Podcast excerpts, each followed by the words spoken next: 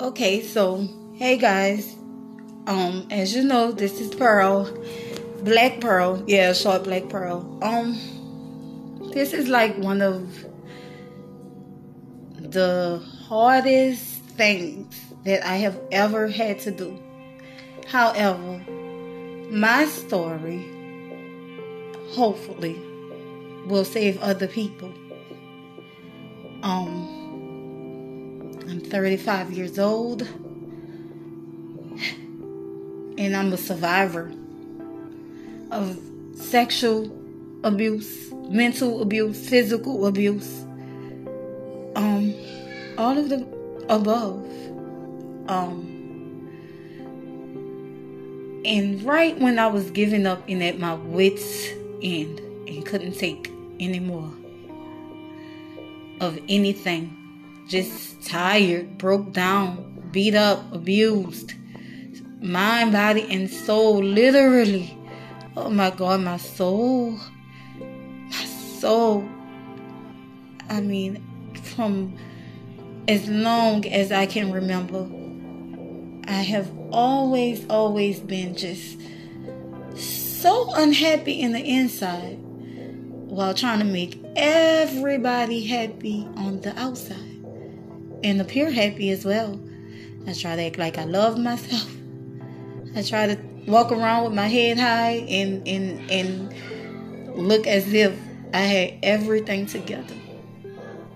But deep inside, I had a child inside of me that was screaming and crying, hurting. They abused me, and I abused my child, the one that was inside of me, my soul. So, I'm starting this podcast. I don't know what I'm doing. I don't know how far it's gonna go. I don't even know. I don't even know how I get here at this moment. I just sat here and I just press record. And I guess I'll go from here. But my whole goal is I gotta save somebody else. Because the child that was inside of me, she died. I let her die the other day. I had a funeral for her. And I'm reborn.